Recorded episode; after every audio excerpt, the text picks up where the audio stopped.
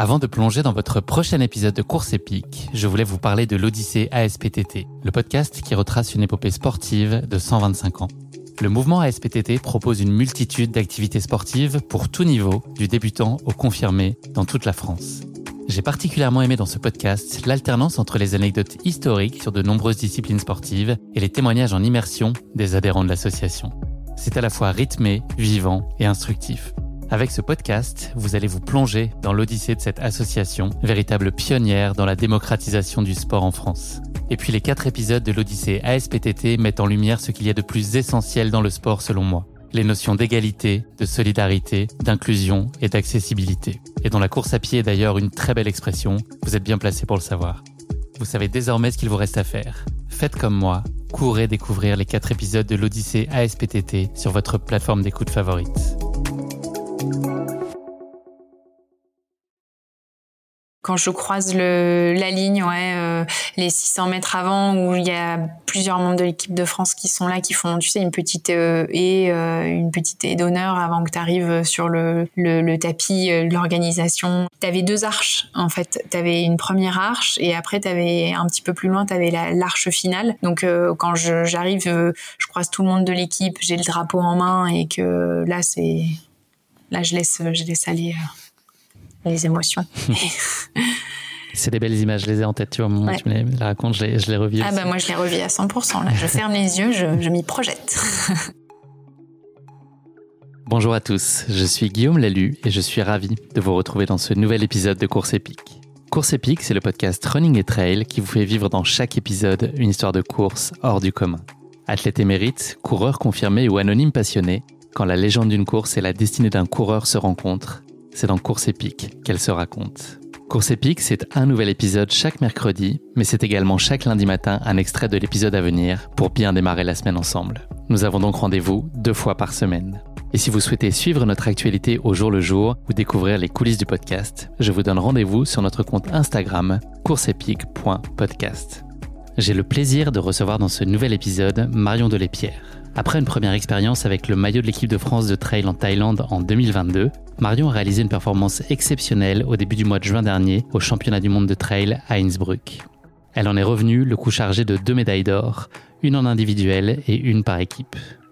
Un accomplissement individuel et collectif particulièrement significatif pour Marion, qui nourrit depuis son plus jeune âge ce rêve de porter et de faire briller les couleurs de l'équipe de France. Marion a livré à Innsbruck une course aboutie, pleinement contrôlée, sans jamais rien lâcher et en s'interdisant jusqu'aux dernières secondes de course de croire à un possible sacre individuel. Une course qu'elle a gérée avec raison et justesse, avec vérité en somme. Mais je ne vous en dis pas plus. Marion va vous raconter tout ça bien mieux que moi. Bienvenue dans notre nouvel épisode de Course épique, l'or de vérité. Bonjour Marion. Bonjour Guillaume. Je suis ravi de te recevoir dans ce nouvel épisode de Course épique. Ça fait longtemps que j'ai envie qu'on échange. On a failli se parler euh, en début d'année, puis il y a un petit conflit d'agenda qui ont fait qu'on n'a pas pu le faire, mais je suis très heureux qu'on se retrouve euh, quasiment euh, un an plus tard pour pouvoir échanger. Tout va bien? Mais Oui, écoute, ouais, tout va bien. C'est vrai que de, ça fait un moment qu'on doit échanger ensemble. Écoute, au mieux tard que, que jamais. Donc, ça a été un plaisir de, de, pouvoir discuter un petit peu avec Et puis en plus, tu vois, quand on y pense, il y a une médaille d'or entre les deux. Donc finalement, c'est plutôt, ouais, plutôt pas mal. C'est vrai. Marion, on enregistre cet épisode aujourd'hui, donc le vendredi 3 novembre, qui est la journée euh, internationale de la gentillesse. C'est quoi, toi, le dernier acte de gentillesse que tu as reçu? Est-ce qu'il y en a eu aujourd'hui? Une attention gentille? Oui, de mes petits-neveux. Un petit dessin, un collier de nouilles? Euh, Pas de collier de nouilles, mais, mais, voilà, des petits, des petits câlins, des petits bisous. Et euh, voilà, c'était pour moi, c'est déjà, déjà bien. Déjà et toi, beaucoup. ton dernier geste euh, gentil sur les sentiers, c'était quoi? Ah, écoute, euh, je me souviens pas là comme ça. Euh, Peut-être un gel donné ou. Ouais, j'allais dire les. les... J'ai cru comprendre que Baptiste Chassagne avait pioché un peu dans tes fraises tagada pendant le championnat du monde. Si je me trompe pas, on, peut, on peut se dire que c'est ça. Je, je sais pas, t'avais peut-être pas donné ton consentement, en revanche. je n'étais pas là pour euh, voir ça parce qu'il était avant moi, mais euh, écoute, euh, quand j'ai su l'anecdote, la, la, ça m'a bien fait sourire et j'étais bien contente qu'elles aient pu servir aussi à quelqu'un d'autre et encore plus, on va dire, à, Baptiste que j'apprécie beaucoup. Donc, c'est resté cette petite anecdote des, des fraises Tagada. Et figure-toi que maintenant, il en prend aussi sur, euh, sur ses ravitaux de course. Donc, euh, en plus, j'ai l'impression que fraises Tagada, ça rime avec remontada, de ce que je peux, on a pu voir avec Baptiste. Ça, ouais, voilà, tu vois, on choisit, on choisit pas son aliment plaisir pour rien, hein, c'est exprès. Mm, Marion, j'ai fait bosser euh, ChatGPT. Euh, j'imagine que tu vois cette euh, intelligence artificielle pour justement te, générer quatre phrases gentilles à te lire, tu vois, pour qu'on démarre l'épisode dans les meilleures dispositions possibles. Je vais te les lire. C'est pas, c'est, je le pense évidemment, mais c'est ChatGPT qui pour le coup a pris la plume. Marion, nous sommes incroyablement honorés de t'accueillir sur notre podcast aujourd'hui. Ta récente victoire en tant que championne du monde de trail en 2023 est une source d'inspiration pour tous les amateurs de course à pied. Ta détermination et ton talent incontestable nous rappellent que les rêves peuvent devenir Merci de partager tes précieuses expériences avec nous et nous sommes impatients d'en apprendre davantage sur ton parcours exceptionnel. Est-ce que tu as envie d'avoir ChatGPT pour t'encourager sur les sentiers ou pas? C'est pas mal, hein, ça fait le boulot quand même c'est fou hein. franchement je vais donner deux trois infos. Alors moi je m'en sers pas beaucoup mais enfin j'ai déjà eu l'occasion de regarder par curiosité ce qu'il pouvait euh, proposer quand tu, tu interroges cette intelligence artificielle et ouais c'est assez dingue c'est à la fois flippant et fascinant ça ne commence pas tous les adjectifs par F. Marion on va se lancer euh, dans le cœur de notre sujet d'aujourd'hui. Euh, je vais te demander de te présenter pour nos auditeurs mais il y a une petite contrainte habituelle dans cette question inaugurale.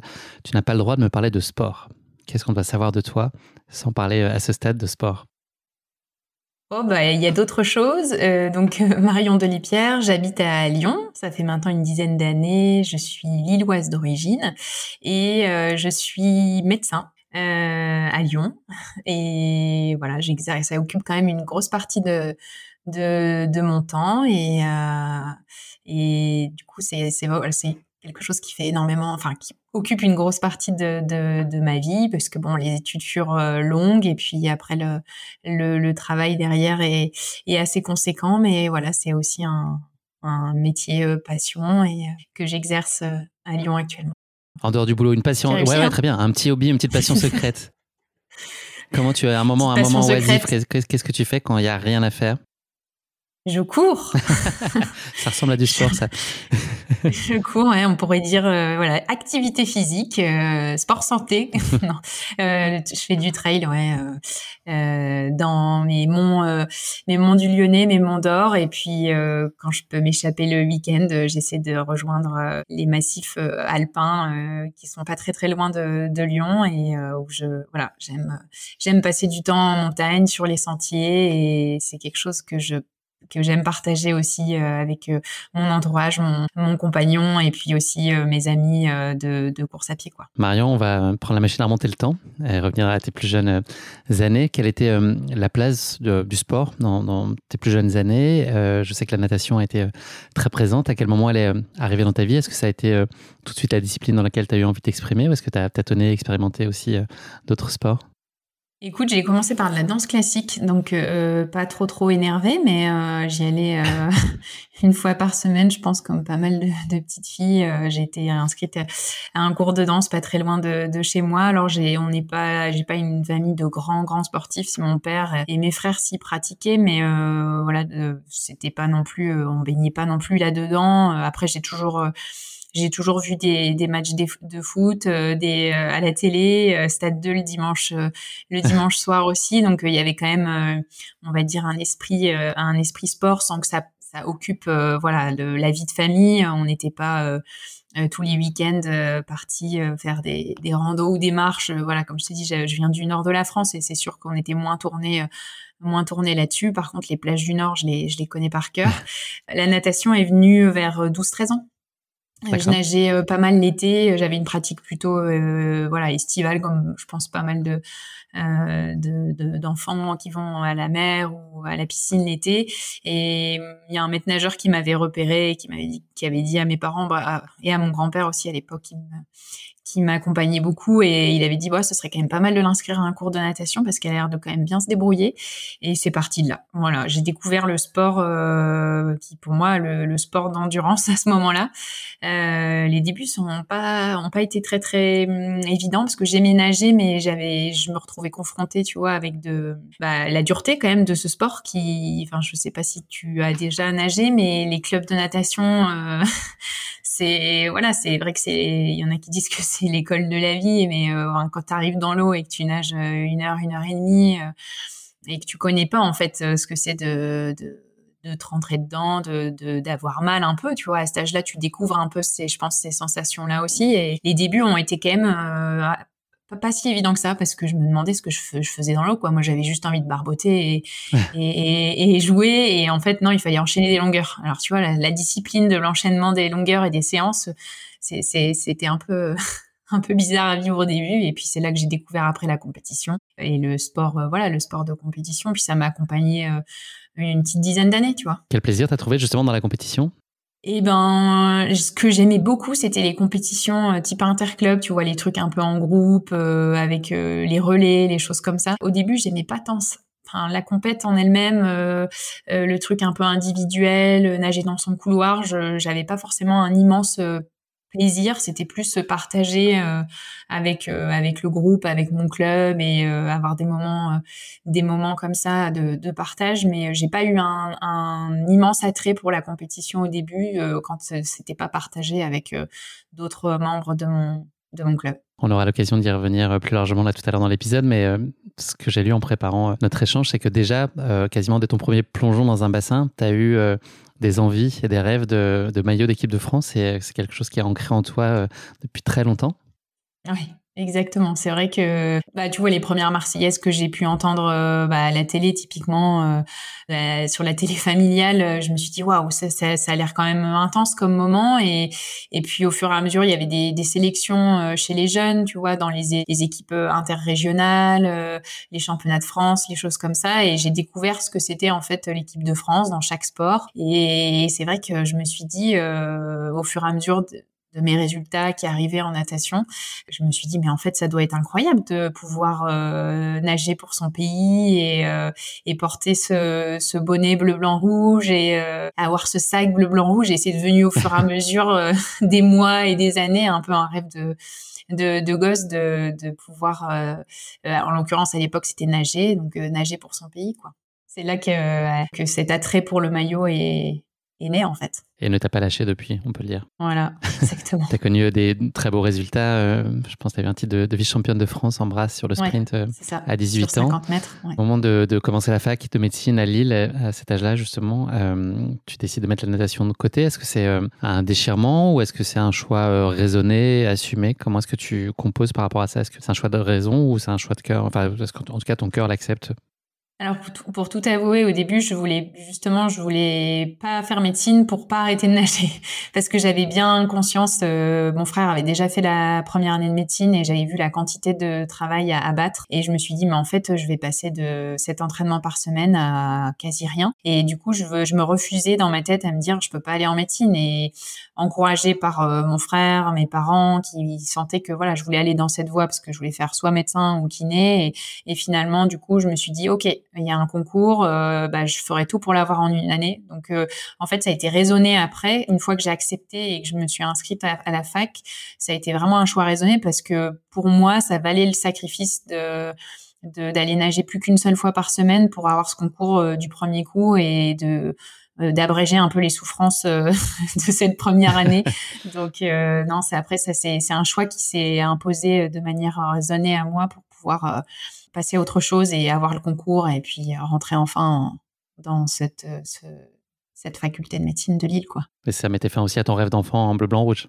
Ce choix-là. Et bah oui, du coup, je l'ai un peu enterré à ce moment-là et parce que je me suis, voilà, je me suis assez vite dit que c'était des études longues et que ça allait être compliqué en natation. En fait, j'ai essayé de reprendre en deuxième année, donc euh, j'ai essayé de, j'avais encore euh, euh, des, qualifications pour des courses, notamment des championnats de France, des choses comme ça. Et en fait, je me suis rendu compte qu'en un an, ça va, ça va très vite. En fait, tu des nouvelles têtes qui arrivent, d'autres qui progressent, et toi, et toi, tu as du mal à te refaire ta place, en fait. Donc là, je me suis dit, et puis en plus, découvrir une autre vie à côté, ce qui, ce qui est quand même, euh, ce qui était génial aussi, une bande de copains, les soirées, les trucs, tout ce que j'avais pas trop vécu jusque-là, ou alors de manière très épisodique parce que j'étais déjà focus sur mon sport et la natation quand j'étais euh, au lycée. Donc euh, là, j'ai découvert un autre univers, des autres copains et une autre vie. Et en fait, sans, au fur et à mesure, voilà, je me suis un peu éloignée de ça. En deuxième, troisième année, je continuais à nager en pour me détendre et euh, voir les copains. Et voilà, le sport était pour moi encore très important, mais plus cet aspect de performance. Et c'est à ce moment-là que j'ai lâché progressivement le, ce, ce, ce rêve de, de, de, bonnet bleu, blanc, rouge, quoi. quelques années après, tu, fais le choix d'un sport peut-être qui t'offre plus de flexibilité, en, flexibilité pardon, et qui est peut-être plus compatible avec toi, ton cursus et puis la charge de travail. La course à pied, c'était euh, le sport rêvé pour ça. Est-ce que c'était d'ailleurs le seul peut-être euh, qui soit envisageable? Eh ben écoute, euh, après du coup c'est mon, c'est Nicolas, mon compagnon, qui m'a fait découvrir la course à pied parce que j'étais quand même toujours motivée pour aller à la, piscine et, nager et lui il était quand même moins. donc on a essayé de trouver une activité euh, qu'on pourrait partager euh, ensemble et il courait déjà. Donc en fait tout simplement j'ai mis mes baskets. Après courir ça m'a ça m'a toujours, tu sais, en début d'année de saison de natation, tu fais un petit peu de, course à pied. J'ai toujours aimé. À l'école, quand il y avait des, des, des crosses ou des le cycle endurance, j'aimais aussi. Donc en fait, c'est toujours quelque chose qui m'a que j'ai un peu suivi de loin, qui me dérangeait pas. Euh, j'aimais bien courir, voilà, mais y revenir quelques années plus tard et, et apprécier le, le, côté pratique euh, de la course à pied qui se qui, qui n'a aucune contrainte en fait, quelle que soit l'heure, tu peux y aller, euh, quel que soit l'endroit, tu peux y aller. Enfin, pour moi, c'était le sport le plus Sauf en Bretagne en ce moment, peut-être, Marion. Ouais, je, oui, sur les, les côtes. Euh, c'est l'occasion de faire un RP peut-être aussi avec le vent dans le dos. ça. mais non, mais en tous les cas, je trouvais que c'était quand même le sport accessible. Tu n'as pas de salle, tu dépends pas de. C'est pas un sport par équipe, un sport de raquette où tu dépends forcément d'un partenaire ou autre. Et du coup, c'est vrai que ça s'est imposé. Euh, euh, ça c'est voilà, ça, ça a été naturel, ouais, effectivement. Chose que j'ai pas dite, mais qui je pense importante, c'est que là, on, pour situer temporellement, on parle de 2013, donc c'était il y a 10 ans. Donc c'est quand même, on peut dire, une discipline que tu as découvert euh, sur le tard, ou en tout cas sur laquelle tu as décidé de te consacrer euh, un peu plus tard. Tu pas dans un sérail de pratique d'athlète, de construction, de, de, de, de trajectoire euh, voilà, très évolutive depuis, le, depuis l'enfance ou l'adolescence. La course à pied, elle est finalement arrivée de façon un peu accidentelle et, tardivement dans ta vie. Et on voit où ça t'a mené aujourd'hui. C'est aussi un très beau signal.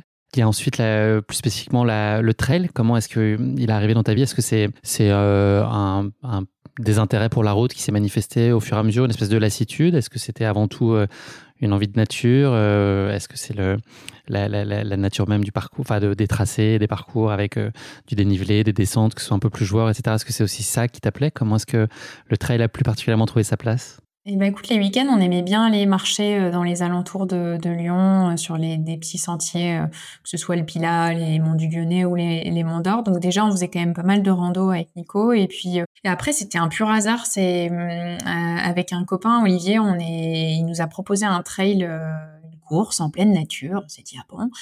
Dans le... Quelle drôle d'idée. Ouais, dans le Luberon. Pas de building, pas d'immeuble, rien. Exactement. Dans le Luberon. Et, euh, et là, le, la petite particularité, c'était que c'était de nuit. Donc, en plus, tu vois, il fallait une frontale. Euh, enfin, bon, bref. Du coup, on s'est ouais, voilà, on s'est embarqué euh, dans, dans ce trail-là et, et on est parti à trois faire cette course et, et c'était, et c'était génial. Moi, j'en garde un souvenir. je m'en souviens, tu vois, comme, un peu comme si c'était hier. Alors, je trouve ça chouette de, de se souvenir comme ça de son premier, de son premier trail. On sent l'émotion, là, Marion, on la sent bien. Ouais, non, mais écoute, euh, franchement, euh, on était avec nos, nos baskets de, de route, on n'était pas du tout équipés. là, il y avait déjà des gens dans le peloton qui étaient, enfin, tu vois, habitués. On sentait qu'il y avait des, des, vrais trailers. Enfin, pour moi, je les regardais, et ils étaient, ouais, j'avais l'impression de pas du tout être équipés par rapport à eux. Et on a pris un, un immense plaisir et c'était, on s'est bien marré. C'était un super week-end et euh, j'avoue que voilà, c'est parti de là. Et après, au fur et à mesure, tu as envie de, de refaire un et un autre. Et puis, l'enchaînement s'est déroulé. S'opère naturellement, oui. Exactement. Et euh, à quel moment, tu, toi, tu as pris conscience euh, de tes capacités? Est-ce que ça a été euh, ta propre perception sur, sur tes performances ou en tout cas sur le potentiel que tu avais? Est-ce que c'est des regards extérieurs qui t'ont aussi guidé, peut-être incité à t'y consacrer plus intensément? Ça a été quand même longtemps une pratique, euh, euh, comment dirais-je, de, de, partage et de loisirs et de le temps, tu vois, de finir déjà mon cursus d'interne. Il y avait vraiment pas cet aspect euh, performance et, et, autres. Alors après, oui, c'est sûr que des copains ou même Nico me disaient, bah, tu vas faire encore avoir une bonne place, tu vas faire podium. Et je me, enfin, pour moi, ça restait des courses régionales. Je me, je m'emballais pas du tout. Et puis c'était pas, enfin, le but c'était vraiment pas de de performer ou quoi à ce moment-là. C'était juste que je prenais vraiment beaucoup de plaisir et, et à courir et j'aimais bien courir longtemps et j'aimais bien le, le côté euh, voilà balade en montagne et plus j'allongeais le, le kilométrage, mieux je, mieux je me sentais. Donc euh, en fait, tu vois, c'est parti de c'est parti de là et puis euh, Et puis après, on s'est inscrit dans un dans une asso, dans un club de, de running à Lyon en 2015. Et puis au fur et à mesure, j'ai l'impression que les choses se sont fait, tu vois, hyper lentement au fur et à mesure, mmh. très graduellement, très lentement. Et, des fois, j'observe euh, aujourd'hui que ce soit des patients ou des amis qui, qui, qui, courent où tout va, tu vois, très très vite, où tout de suite t'as le coach, tout de suite euh, euh t'as le plan d'entraînement, tout de suite t'as le. J'avais vraiment l'impression qu'on faisait ça. Euh, au feeling quoi. Enfin tu vois on regardait un calendrier ah bah ça cette course là euh, dans le Kera ça a l'air joli bah vas-y on va se faire un petit week-end pote là-bas et une course. Rien n'était programmé ça a été très lent en fait très à se mettre en place. En tout cas dans dans dans ma tête et dans notre démarche ça a été quelque chose de voilà d'assez lent et et, et graduel ouais. Je saute un peu dans le temps, Marion, après t'avoir fait reculer dans le temps, je t'ai fait un peu avancer. Euh, en décembre 2018, il y a un moment, euh, tu me corrigeras, mais qu'on peut peut-être qualifier de, bascule, qui est euh, relatif à la planification de l'année 2019, où là on est peut-être dans une organisation un peu plus structurée. Dans cette année 2019, il y a la Maxi Race, il y a la Diag aussi, voilà, qui va être, je pense, qui va apporter quelque chose de différent dans ta, dans ta structuration de ta préparation, en tout cas de ton approche de la course. Donc ça va être à la fois dans la phase amont une approche un peu différente et puis au regard des résultats que tu as obtenus, ça va aussi euh, changer des choses, j'imagine, euh, dans ton esprit et puis dans peut-être dans, dans l'engouement ou l'intérêt autour de toi et de ton, potentiel sportif. Est-ce que tu peux nous dire un peu euh, ce qui s'est passé à cette période-là? Et puis, il y a eu un acteur, je pense, important dans, dans ta vie à ce moment-là aussi pour t'accompagner sur ces objectifs. Effectivement, bah, je dirais que ça a même commencé un petit peu dans ma tête en 2016-2017 quand on est parti vivre à la Réunion euh, avec Nico et qu'il a participé à la Diagonale des Fous à ce moment-là. Et donc moi, je lui faisais son assistance et euh, et déjà, j'ai découvert cette course euh, qui traversait l'île de la Réunion avec des sentiers euh, euh magnifiques, euh, enfin inaccessibles. Parfois, tu vois, quand tu fais une assistance en voiture, à un moment, je voulais aller le rejoindre dans ma fat et en fait, je découvre sur place que mais je peux pas y aller comme ça. Que je laisse la voiture, je passe par le col du Taibit et, et enfin, en fait, j'ai découvert ce, ce, cet univers-là et ça se mérite l'assistance sur la diag. Et quand tu connais pas du tout la Réunion, tu sais, ça faisait 15 jours qu'on était arrivé sur l'île et ça a été déroutant. C'est facile d'être largué, ouais. Ouais, ouais, ouais, très, très facilement largué. Et là, j'ai découvert cette course et pour moi, c'était quelque chose qu'il fallait faire un jour. Donc, on revient de la Réunion et tu vois, un an après, un peu plus, un an et demi après, je décide de m'inscrire euh, dessus. Et là, ça a été un peu le pas la panique, mais euh, je me suis dit, je peux pas rester comme ça à, bricoler dans mon coin et à faire euh, mes séances de fractionner au parc de la Tête d'Or, quoi. Il faut qu'à un moment euh, cadrer le truc, et parce que je voulais y aller vraiment. Qu'on m'apporte des racines et des cailloux dans tous les sens, s'il vous plaît. On cherche. Il y a des escaliers à Lyon, hein, mais je sentais qu'il fallait autre chose et il fallait que ce soit structuré. Puis c'était un peu concomitant aussi au, à mon installation en tant que médecin du sport sur Lyon. Donc il y avait beaucoup de paramètres qui rentrer euh, en compte. Il y avait cette installation-là professionnelle, euh, le fait de vouloir monter un peu en distance, de m'inscrire à la Diag. Et là, en en parlant avec un, un ami euh, avec qui je cours sur Lyon, il m'a il m'a conseillé Patrick Bringer en en, en, entraîneur. Et du coup, j'ai appelé Patrick et voilà, l'histoire du coaching, on va dire, a démarré à ce moment-là vraiment avec comme ligne de mire, euh, le, enfin comme objectif euh, la diagonale euh, fin octobre 2019. C'est comme ça que c'est, ça s'est lancé en fait. Je pense que c'est le moment de dire ton résultat humblement sur la diagonale des fous cette année-là, Marion. Oui, bah du coup je fais deuxième, je fais deuxième à la Réunion et et puis bah c'était une expérience de vie incroyable et j'espère bien y retourner un jour. J'en reviens, là, j'y suis encore à moitié, là, je t'avoue. Ah bah, incroyable. Je l'ai pas, je l'ai pas couru, mais je l'ai observé de près, j'ai eu cette chance et c'est vrai que je comprends l'attraction de, de, la course. C'est incroyable. C'est incroyable. Cette, euh, cette diag et puis il y a la Maxi Race aussi sur laquelle euh, tu avais très bien réussi. Ça a changé des choses pour toi dans tes, dans tes envies ou euh, dans ton entourage, dans la structuration autour de toi? Est-ce que ça a bousculé des choses ou, ou c'était une étape de plus Oui, bah c'est un peu, enfin quand même vis-à-vis de effectivement de mon entourage, de, de, de mes collègues de, de, travail aussi, de, de mon sponsor aussi à l'époque. J'étais déjà avec On, donc ils m'ont proposé avant j'étais comme un peu, enfin comment dirais-je, un peu ambassadrice du Team France On et j'ai eu un, premier contrat l'année l'année qui a suivi en, en, 2020.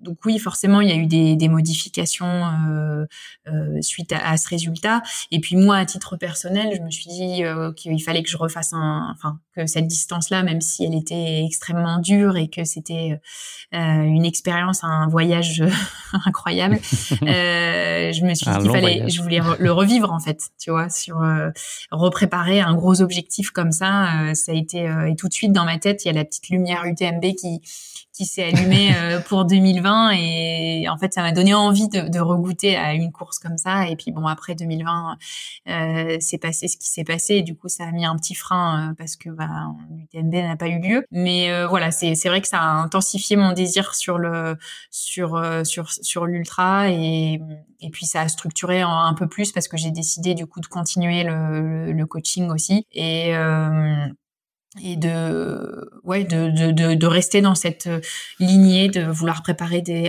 un ou deux objectifs euh, par an et de, de continuer à, être structuré encore au niveau sportif et, professionnel et de jongler entre les deux. Ça a été une surprise pour toi de finir deuxième de la Diag? Oui, euh, déjà de, de, de finir cette course qui m'effrayait quand même beaucoup elle me faisait quand même, elle me faisait quand même peur. Je, peux te dire que pendant l'année euh, qui a qui a précédé, euh, je pensais Diac tous les jours, quoi. Enfin, hum. et c'est heureusement que d'ailleurs que j'avais que j'avais un entraîneur parce que ça me permettait de me cadrer et d'avoir confiance dans mon projet. Mais euh, j'y pensais tous les jours, quoi. C'était c'était vraiment tout était axé pour cette course. Et, et, du coup, quand ça se passe comme ça et quand tu, tu réussis ton ton plan, bah c'est que du ouais c'est que du bonheur et on a eu quelques jours après pour profiter encore sur l'île enfin voilà c'était un, un, super moment donc euh, oui oui là, ça reste euh, ça reste un moment assez intense Marion, je vais demander de sortir euh, un petit tiroir de, pardon, un petit miroir de ton tiroir de, de, bureau. Je voudrais que tu me parles de ce que tu considères être tes qualités au naturel, ou en tout cas celles que tu as su euh, développer, et puis les zones sur lesquelles tu vois encore euh, une marge de progression possible. Donc là, tu, tu peux me répondre sur un champ euh, à la fois physique, mais aussi mental. Libre à toi de me dire. Euh, sur les hum, qualités, je pense que je suis persévérante, patiente, et j'aime le travail. Calme? Euh, Ouais, quand même. Hein pense que je suis. Tu gardes la tête froide dans toutes circonstances une course je, peux, je, peux, te poser la question parce que enfin, ça, fait, ça fera écho à, je pense, la course qu'on va se raconter tout à l'heure sur laquelle tu as été. Mm. En tout cas, tu sembles avoir été euh, très sereine et apaisée. Donc, euh, je voulais savoir si c'était ton tempérament naturel. Ouais, ouais, non, mais je pense que c'est assez. Enfin, oui, ça, c'est plutôt ça, la persévérance, le calme et le travail. J'ai toujours aimé le travail et j'ai toujours aimé être assidue et besogneuse. Donc, euh, je pense que ça, c'est des c'est des qualités qui me servent euh, beaucoup au quotidien et dans les choses à, améliorer. Euh, bah écoute, je pense plus du coup côté euh, côté entraînement et voilà, je pense que je peux optimiser encore certaines choses et et peut-être pouvoir avoir un peu plus de temps pour pour faire un peu plus de un peu plus de volume et faire un peu plus de dénivelé, ce serait quand même l'idéal en fait, je pense, pour performer euh, sur ce genre de format. En tout cas, dès que tu dépasses quand même 60, 80, euh, il faut faut bosser quoi. Il n'y a pas de secret, il faut faire des heures et c'est vrai que c'est pas toujours évident à mettre en place. Euh, alors j'essaie vraiment de faire le job avant les gros objectifs, mais tu vois, je néglige beaucoup ma récup. Par exemple,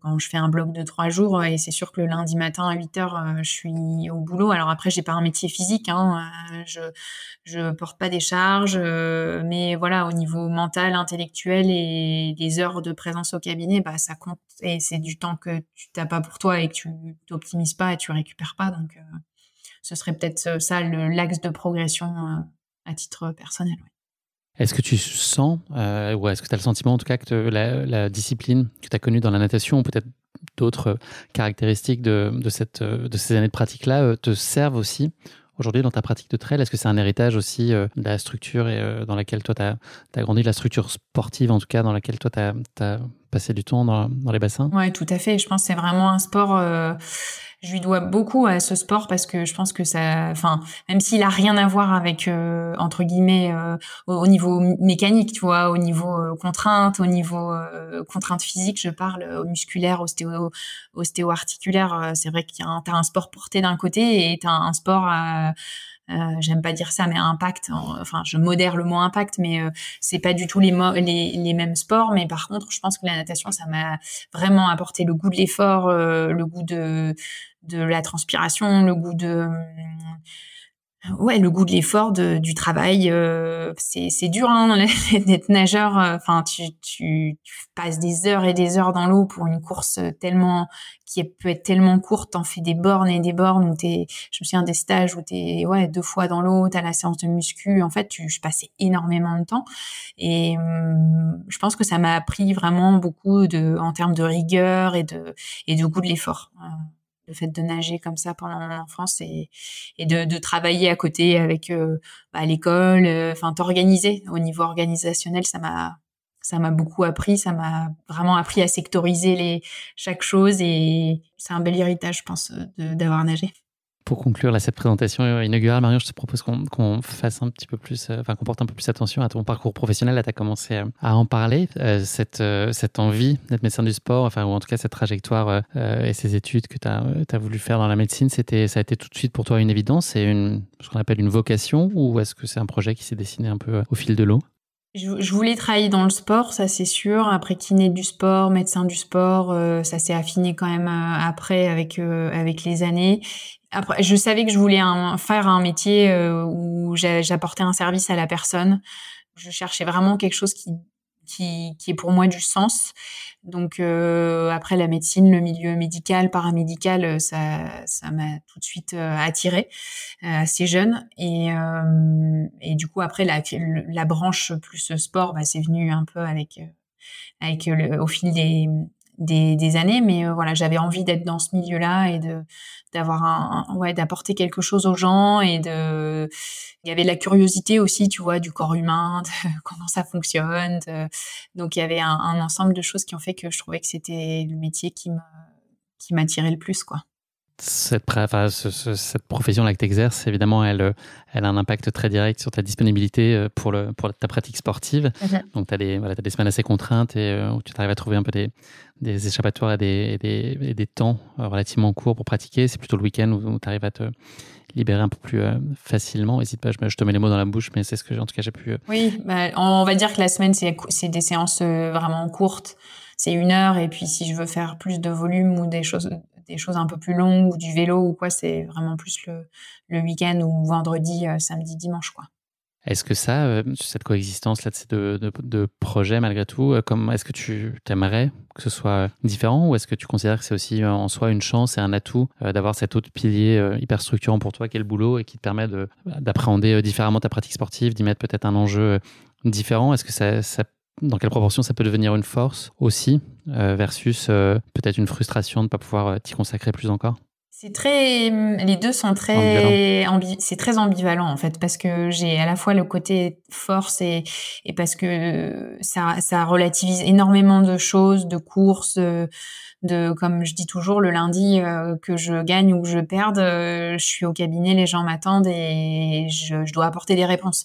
Donc en fait, euh, pour moi, c'est un côté qui est qui me permet de prendre énormément de recul sur ma pratique sportive et de vraiment voir ça avec comme un vraiment un bonus, tu vois, ce qu'on peut appeler le un loisir euh, important ou tu vois c'est c'est c'est quelque chose qui m'apporte beaucoup d'équilibre le fait de d'avoir mon métier comme ça à côté et qui me qui m'empêche de d'être une boule de stress euh, le jour J. Euh, et puis à la fois tu as toujours ce côté un peu l'autre côté qui te dit bah non mais en fait t'optimises rien du tout tu pourrais passer plus de temps qu'est-ce que ça donnerait si tu t'entraînais plus si tu pouvais récupérer si tu vois t'as toujours ces, deux petites voix en fait qui peuvent te selon les jours ou selon les les, objectifs euh, bah tu voilà ce côté un peu ambivalent avec lequel je je joue un peu ou il y a des jours où tu le ressens encore aujourd'hui ou tu arrives à mettre à distance justement ce questionnement un peu perpétuel? Non, franchement, je le ressens encore aujourd'hui. Euh, après, je sais que sur une année, je peux, ça peut pas être constant. Euh, je peux pas être à fond sur euh, le trail tout le temps ou le boulot. Il y a des, phases de l'année, tu vois, là, de cette année, de janvier à, juin. Et ben, j'axais quand même plus sur le, j'essaie de quand même plus au niveau trail et les sacrifices, on va dire, de, de temps ou autre, c'était vraiment plus pour pour préparer les mondiaux. Mais après, j'avais besoin de cette soupape de de relâchement et de me reconsacrer plus au trail, au travail, aux collègues et d'être un peu répondre un peu plus présente. Donc en fait, j'essaie de maintenant de me dire euh, une année peut pas être linéaire et puis je peux pas participer à toutes les courses et je peux pas voilà il y a, un ou deux objectifs maxi dans l'année et le reste du temps euh, je, je, me consacre à autre chose. Donc euh, donc voilà j'essaie de me dire que je peux pas être au top tout le temps et je peux pas répondre oui à tout et je peux pas aller faire toutes les courses et je suis obligée de enfin pour être bien et pas l'impression d'avoir de, de, courir 10 000 lièvres et d'être un peu partout mais mais pas là euh, non, mais des fois, tu sais, je pense que ça t'est déjà arrivé où tu fais plein de choses en même temps et en fait, tu as l'impression d'être partout sans être là. Et ça, c'est pour moi, c'est la bonne place. C'est hyper désagréable en fait, euh, parce que rien n'est satisfaisant dans ce que tu entreprends. Tu fais tout à moitié et du coup, ça, c'est pour moi, c'est hyper frustrant. Donc, euh, je pense qu'il faut essayer de, de pouvoir sectoriser les choses et de, de, de mettre des priorités à certains moments. Dernière question, Marion, avant qu'on bascule sur le questionnaire de Proust. Euh, est-ce que ton, ton activité de médecin et les études que tu as pu faire, est-ce que tu vois aussi un bénéfice à ça dans ta pratique du trail? Est-ce qu'aujourd'hui, ça peut t'aider à donner une compréhension euh, particulièrement euh, aiguë de ton corps, de tes sensations, de, je sais pas, des leviers physiques qui peuvent s'enclencher ou peut-être psychologiques? Est-ce que tout ça, c'est aussi, tout ce savoir et cette science, elle t'aide et c'est un atout pour toi? Ah oui, tout à fait. Vraiment, je pense que c'est un atout dans ce côté-là, sur la, euh, comme tu dis, la connaissance de soi, euh, la prévention des blessures, euh, comment gérer une douleur, euh, quand s'inquiéter, quand faire des examens, quand aller voir les copains kinés. tu vois, je pense que j'ai Ouais, de ce côté-là, ça, ça m'apporte beaucoup, mais même pour mes patients aussi. Euh, nombre de fois où on me dit, bah, c'est quand même plus sympa d'avoir un médecin euh, qui pratique la même, le même sport que soi et qui comprend. Et, et du coup, j'ai toujours l'impression d'avoir ce petit plus-là, euh, en tout cas pour ce sport-là. Euh, je l'ai pas forcément pour, pour tous les sports, mais en tout cas pour ce sport de la course à pied ou le sport d'endurance euh, globalement que ce soit sur le plan nutritionnel, le plan entraînement, le plan euh, euh, gestion de l'effort, euh, c'est vrai que je peux apporter aussi des réponses. Donc c'est l'autosatisfaction pour moi, mais aussi pour dans le cadre de mon travail et pour mes patients. Donc ça c'est très, oui, c'est hyper plaisant de pouvoir être en mesure, en capacité de répondre à des interrogations qui dépassent ce que tu peux apprendre dans les livres en fait parce que tu as le côté très euh, L'application concrète. Voilà. moi, je dis toujours, il y a les livres et il y a la vraie vie. donc, en fait, euh, il y a des fois, il faut savoir aussi se détacher un peu des livres et de ce qu'on a appris et de, de, de, de, voir un peu du côté des, ouais, des, des émotions, du feeling, comment gérer euh, telle ou telle blessure et telle ou telle inquiétude du patient. Et c'est vrai que c'est assez chouette de, de, pouvoir partager avec eux. Quoi. Merci beaucoup, Marion. On va passer à notre questionnaire de Proust. J'ai quatre questions pour toi. La première d'entre elles, euh, une erreur ou un imprévu qui t'a particulièrement fait euh, avancer dans la vie, peut-être que c'est quelque chose que tu as déjà évoqué, mais si c'est pas le cas, euh, voilà, est-ce qu'il y a un moment, un, point de bascule Eh ben, écoute, je dirais sûrement le l'échange que j'ai eu un jour avec Patrick au téléphone après le, le, Covid et une course que j'avais faite en reprise à la Cité de Pierre d'ailleurs, je me souviens. Et du coup, ça s'était pas du tout bien passé pour moi. Et, et là, j'ai eu un peu, tu vois, t'étais post-Covid, il y avait pas d'objectif, enfin, on n'avait pas eu d'objectif pendant un an. Au niveau professionnel, ça m'avait vraiment bousculé, chamboulé, et même je me posais vraiment des questions sur ma pratique euh, du trail, sur ce que j'avais encore envie de faire ou pas. Et c'est vrai, vraiment une période de flou. Et puis cet échange là avec euh, Patrick où il me dit, écoute, qu'est-ce que tu as envie de faire et qu'est-ce qui te fait, qu'est-ce qui te fait rêver, qu'est-ce où tu veux aller? Et puis je sais pas, là j'ai eu ce souvenir de de, de maillot bleu blanc rouge et euh, on a échangé là-dessus et lui mais, lui t'as troqué le bonnet pour euh, un t-shirt ou euh, un débardeur bleu blanc rouge. c'était pour moi un truc qui pouvait redonner du sens voilà à ce que à ce que je faisais et, du coup lui il était pas du tout étonné surpris. Il me dit bah ouais ok bah feu bah on organise ça on y va quoi. Et puis tu sais il avait l'air tellement sûr de lui que Et ça m'a un peu déstabilisée. J'ai raccroché avec lui, puis tu sais, ça me travaillait. J'en parlais à Nico et et puis je l'ai rappelé. Et tu vois, et du coup j'ai dit bah allez c'est bon, euh, ok, qu'est-ce qu'il faut faire, euh, quel, à quelle course il faut aller? Et c'est parti de là. Et je pense que et ça, ça a été vraiment un tournant euh, pour moi parce que après bah tu vois j'ai accès quand même de ouais quasi trois ans sur sur ce, ce projet bleu blanc rouge et du coup, euh, ouais, je pense que ça a été un, gros tournant euh, dans, en tout cas dans ma vie, euh, dans ma vie sportive. C'est sûr que ça m'a beaucoup marqué, quoi. Deuxième question pour toi, Marion. L'émotion la plus difficile à gérer? Pour moi, c'est la peur. La peur parce qu'elle me paralyse assez facilement et tu as le stade où tu es vraiment tu as l'appréhension, un peu un peu de crainte pour moi et après tu as vraiment ce stade de, de peur où où je me sens bloquée dans, dans je sais plus par quel bout commencer et du coup la peur elle peut être euh, enfin sur plein de plein de domaines hein, sportif euh, sur une course par exemple ou sur euh, ou sur un, un, objectif professionnel et du coup ouais, je pense que c'est la plus la plus difficile à, à gérer ouais. Est-ce que tu vois des avancées sur ça? Est-ce que le fait de l'avoir euh, compris, est-ce que ça t'aide à la gérer un peu plus facilement aujourd'hui? Oui, tout à fait. Ouais. Et puis après, tu, au niveau mental, et il y a quand même beaucoup de leviers euh, possibles aujourd'hui avec des professionnels qui sont formés euh, à la préparation mentale aussi. Donc, bien sûr, ça se travaille et c'est. Ça, c'est ta niche. Ouais. Comment est-ce que tu finirais la phrase Je me sens heureuse quand? Je me sens heureuse quand j'ai un objectif où je suis préparée. Euh, quand j'ai, je me suis fixé un, un cap et que j'arrive le jour J en me disant bah ok, là tout est fait, et t'as tout, t'as, t'as, fait tout ce que tu pouvais pour euh, pour arriver euh, le jour J prête. Donc c'est un examen, c'est une course, c'est un, un congrès où je dois pas présenter et c'est pour n'importe quelle chose, c'est vraiment de de, de, de s'être donné les moyens d'être prêt le jour J quoi. Est-ce que ça veut dire que ça relâche la pression sur l'atteinte du résultat? Tout à fait tout à fait. C'est vraiment arriver, euh, du coup, tu es serein, quoi, en fait. Tu es serein parce que tu sais que tu as donné. Alors que si tu pas du tout bossé ton truc, euh, ta présentation, t'as pas préparé ta course euh, et que tu t'angoisses, en fait, avant de te lancer. Donc, je préfère ne pas y aller, tu vois, que de... Et, je, je, peux pas me dire, moi, je vais faire une course et on verra, je suis pas prête. Bah non, je préfère rester chez moi hein, et faire autre chose. Donc euh, voilà, je suis heureuse quand je, quand je me fixe un objectif et que je, je travaille pour y arriver. Dernière question pour toi, Marion. Une chose qu'on ne sait pas de toi, que tu nous as pas déjà dite. Une passion secrète, une anecdote qui te soit arrivée, quelque chose d'insoupçonnable. Je ne collectionne pas les timbres. Euh, je, ne fais pas de macramé. euh, T'as pas de poster de Ryan Gosling dans ta chambre. Pas de poster de Ryan Gosling.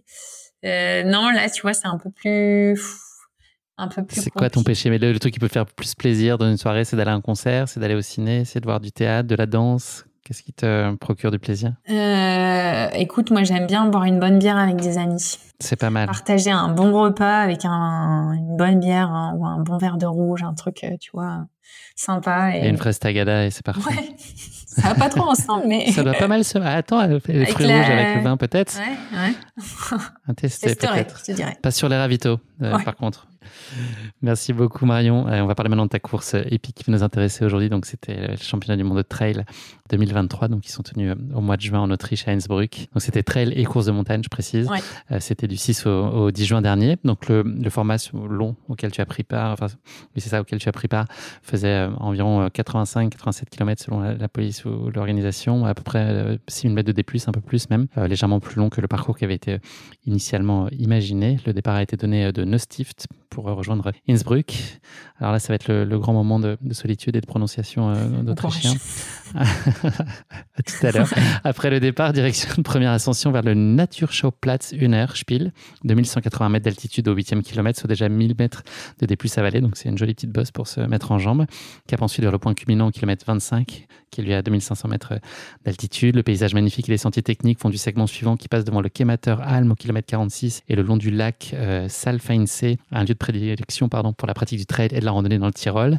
Une fois cette section terminée, place au retour dans la vallée, la traversée de l'autre côté annonçant la dernière étape de la course et surtout la dernière bosse. Après un ultime arrêt à Cranbeaton au kilomètre 68, la Nordkette attend d'être conquise sur une montée de 1000 mètres de dénivelé positif avant une dernière descente technique qui mène à la ligne d'arrivée à Innsbruck, pardon, pleinement méritée. Au total, 68 euh, nations étaient représentées sur cette euh, édition 2023, soit 1200 athlètes présents sur les quatre disciplines proposées, avec 10 courses qui étaient au programme, donc les deux trails longs et courts, deux courses verticales hommes et femmes, et puis euh, quatre courses en montagne classiques, plus avec les juniors. Voilà, je pense que j'ai à peu près tout dit. On est tous super calés sur, sur l'Autriche maintenant et sur ces championnats du monde. Marion, je ne sais pas à quel point tu connais le code, le podcast, mais euh, après la présentation de la course, euh, il y a une rubrique qui s'appelle la question qui pique. Voilà, donc ça c'est le petit moment un peu délicat, mais on, s'en amuse et puis voilà, ça va bien se passer.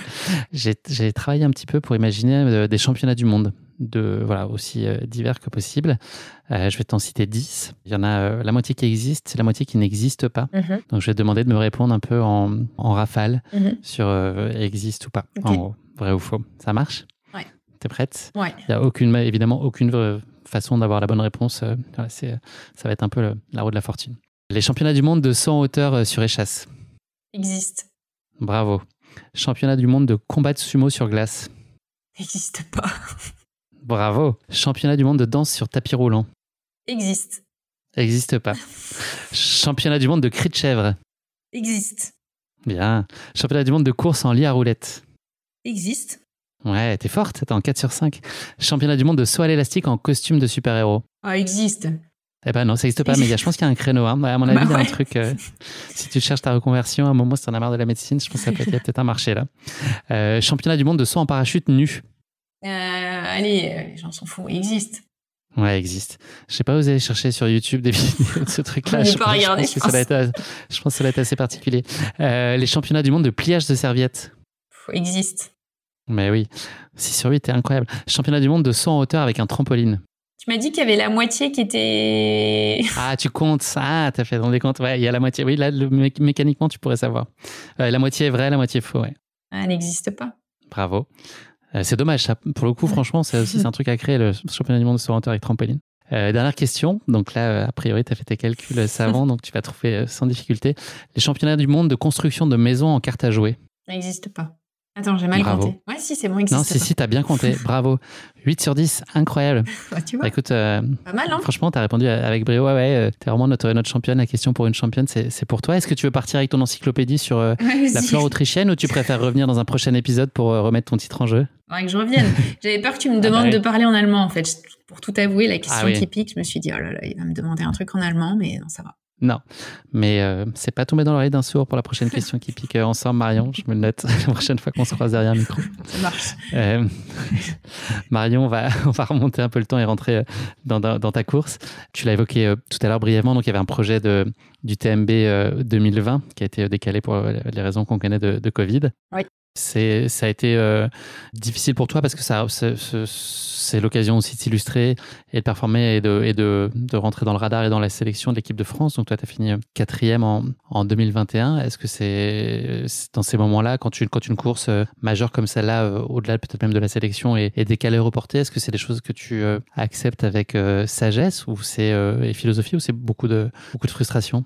L'année de cette année 2020, non, j'ai accepté vraiment avec beaucoup de filo, enfin de recul parce que vu ce qu'on avait vécu au niveau sanitaire, euh, j'étais, enfin c'était prévisible en fait. Tu vois, je me suis dit non mais c'est, normal quoi. Donc non, ça m'a pas, c'est toujours, t'es toujours un peu déçu sur le coup, mais après ça m'a pas plus euh, chamboulé que ça parce que je trouvais ça logique au vu de ce qui s'était passé dans le monde euh, cette année-là. Donc donc non, je me suis dit, écoute, ce sera à faire en 2021, et puis, et puis voilà. Quoi. Et dans le même registre, justement, cette, cette année 2021 où la quatrième place euh, que tu connais à l'UTMB t'ouvre les portes euh, de l'équipe de France, mais il n'y a pas de championnat du monde à ce moment-là, pour euh, à nouveau, en raison du Covid. Là aussi, tu, fais, tu portes le même regard sur, sur ce décalage. Est-ce que tu l'acceptes aussi sereinement? Oui, je l'accepte parce qu'il est censé être repoussé en février 2022. Donc euh, je l'accepte, euh, même si c'est un peu compliqué. Je me dis que voilà, c'est ça repart un peu euh, au niveau de l'Asie. Ce que je comprends pas trop, c'est que quand c'est repoussé en février 2022, c'est toujours en Asie, alors que tu vois, je me suis dit, bah, on aurait peut-être pu le faire, vu que ça repartait quand même pas mal en Asie. Je me suis dit, ils auraient peut-être pu le faire en Europe ou, enfin, tu vois, dans un pays où il y a peut-être moins de, de, cas de Covid. Donc, j'étais plus frustrée par rapport à ça. après, quand la deuxième fois, enfin, du coup, quand en février, ou ça devait être en mars, en février, on apprend qu'en fait, ce sera en novembre ah, là, c'est super dur. Là, par contre, euh, hmm. et que surtout, il va falloir se requalifier aux yeux de la Fédé. Là, c'est pour moi, c'est le coup de massue, quoi. C'est vraiment, je l'ai pas du tout bien accepté parce que parce que en fait, euh, tu prévois des choses euh, autant sur le plan euh, perso que professionnel et en fait tout se retrouve bousculé et tu dois encore remettre ton bleu de travail pour te resélectionner et refaire tout le circuit pour pour avoir regagné sa place et du coup là j'avais un petit peu un ras-le-bol et, j'ai réfléchi à cette question. Est-ce que j'y vais jusqu'au bout? Est-ce que je, retente ça ou est-ce que je passe à autre chose et je me suis vraiment dit à ce moment-là, euh, je me suis vraiment beaucoup posé de questions euh, fin 2000, fin 2021, euh, début 2022, parce que quand c'est repoussé encore une, troisième fois et qu'en plus il faut se resélectionner, c'était un peu la goutte d'eau là. Il y a dû y avoir quelques coups de fil avec Patrick là à ce moment-là. Ouais, il y en a eu. Donc la, sélection, euh, il faut que tu ailles la, rechercher au même titre que les, autres euh, membres de l'équipe ou ceux qui avaient été sélectionnés. Mhm. Tu penses que c'est le cas au Ventoux 2022 où tu finis euh, quatrième? Malheureusement, le nombre initial de, coureuses sélectionnées pas celui qui était prévu, ce qui fait que tu, te retrouves dans un statut de remplaçante pour les championnats d'Europe qui sont prévus au mois de juillet en Espagne. Tout à fait, voilà. je me suis dit, c'est ça y est, c'est fait. Après le Ventoux, je, je fais une belle course et j'ai ce, pour moi ce ticket. Et en fait, euh, quelques temps après, euh, j'apprends qu'en fait c'est pas euh, c'est pas cinq places euh, qu'il y a pour le, euh, c'est pas quatre places qu'il y a pour les pour les, les Europes, mais euh, attends, je, me confonds. Non, c'est pas cinq places, places, mais c'est voilà, cinq places, mais quatre titulaires plus une remplaçante. Titulaires hmm. plus une remplaçante, et là, euh, euh, ce qui est logique, voilà, la championne de France de trail long est, est dans l'équipe de France, et du coup, je, moi, je retrouve, me retrouve remplaçante, et là. Je me suis dit, il faut vraiment s'accrocher hein, pour l'avoir ce maillot. Franchement, là, c'est c'est assez compliqué dans ma tête euh, à ce moment-là. Mais bon, voilà. Il manquerait plus que tu te blesses et que tu puisses pas faire euh, la CCC en 2022. Voilà. Ah bah, figure-toi que c'est ce qui arrive. Incroyable. Incroyable. Donc, euh, donc voilà, encore une fois, il a sorti, il a fallu sortir la carte patience, résilience et, euh, et accepter, digérer, avaler et puis se remettre au travail euh, dès que possible et, et, et puis c'est ce qui s'est passé pour le pour pour la Thaïlande en fait. Et alors laisse tomber, je suis arrivée en Thaïlande avec une envie décuplé, parce que quand j'ai eu ce maillot, quand il y a eu la remise des, dossards euh, euh, par Adrien et tout, enfin t'imagines même pas ce qui se passe dans ma tête à ce moment-là, quoi, parce que là ça y est, je touche euh, ce rêve, le départ de la course est le lendemain et et j'ai une motivation qui est qui est indescriptible et énorme et euh, qui vraiment euh, prend le pas sur euh, tout ce, qui pourrait être négatif au départ d'une course, la peur, le, stress. Il y a tellement de joie et de satisfaction, de bonheur, de fierté d'être avec ce maillot, ce dossard sur le torse au départ des mondiaux en Thaïlande que c'est incroyable. Est-ce que tu as trouvé, est-ce que tu trouvé ta place euh, facilement dans tout cet euh, environnement qui doit être quand même très différent? J'imagine que tu connaissais aussi euh, très bien l'essentiel des athlètes que tu as été amené à côtoyer dans l'équipe de France, mais trouver sa place dans le staff, entre les gens qui sont là depuis longtemps, les athlètes qui arrivent aussi, les, jeunes pousses, est-ce que toi, ça a tout de suite été ton élément? Je me suis tout de suite sentie bien à ma place et, et puis bah, du coup, j'avais quand même fait deux stages de préparation avant, deux ou trois euh, avant de euh, avant d'aller en Thaïlande donc euh, trois donc en fait même si j'avais eu ce voilà ce statut de remplaçante pour pour les Europes et je, je, me sentais comme à la maison hein. j'étais très bien en plus bah voilà j'ai découvert des belles personnes dans cette dans cette équipe de France et et puis euh, voilà, Adrien, enfin il y a eu la passation entre entre Philippe et Adrien. Adrien nous a mis tout de suite, euh, euh, voilà, hyper à l'aise et ça a été très naturel, très fluide. Il y a vraiment pas eu de d'accro ou de d'appréhension toujours un petit peu. La veille de ton premier stage tu te demandes un peu où tu vas mettre les pieds mais après euh, euh, c'était génial. Et puis moi je retrouvais un peu cette ambiance de, de natation tu vois de retrouver euh, les stages et tout. J'en ai fait tellement euh, pendant mon enfance que là je me de se retrouver en groupe partager le, le, même sport et être chouchouté c'est ouais c'est génial. Donc j'ai adoré revivre ça avec la avec avec le trail quoi est-ce que tu peux nous raconter euh, brièvement cette course qui s'est euh, pas tout à fait passée euh, comme prévu? Il y a eu un fait de course très marquant et des images que je pense beaucoup d'entre nous avons en tête, notamment à l'arrivée. Oui, bah c'est arrivé avec Audrey, c'est sûr que c'est Audrey Tanguy. Avec Audrey Tanguy, ouais. qui ne connaît pas Audrey.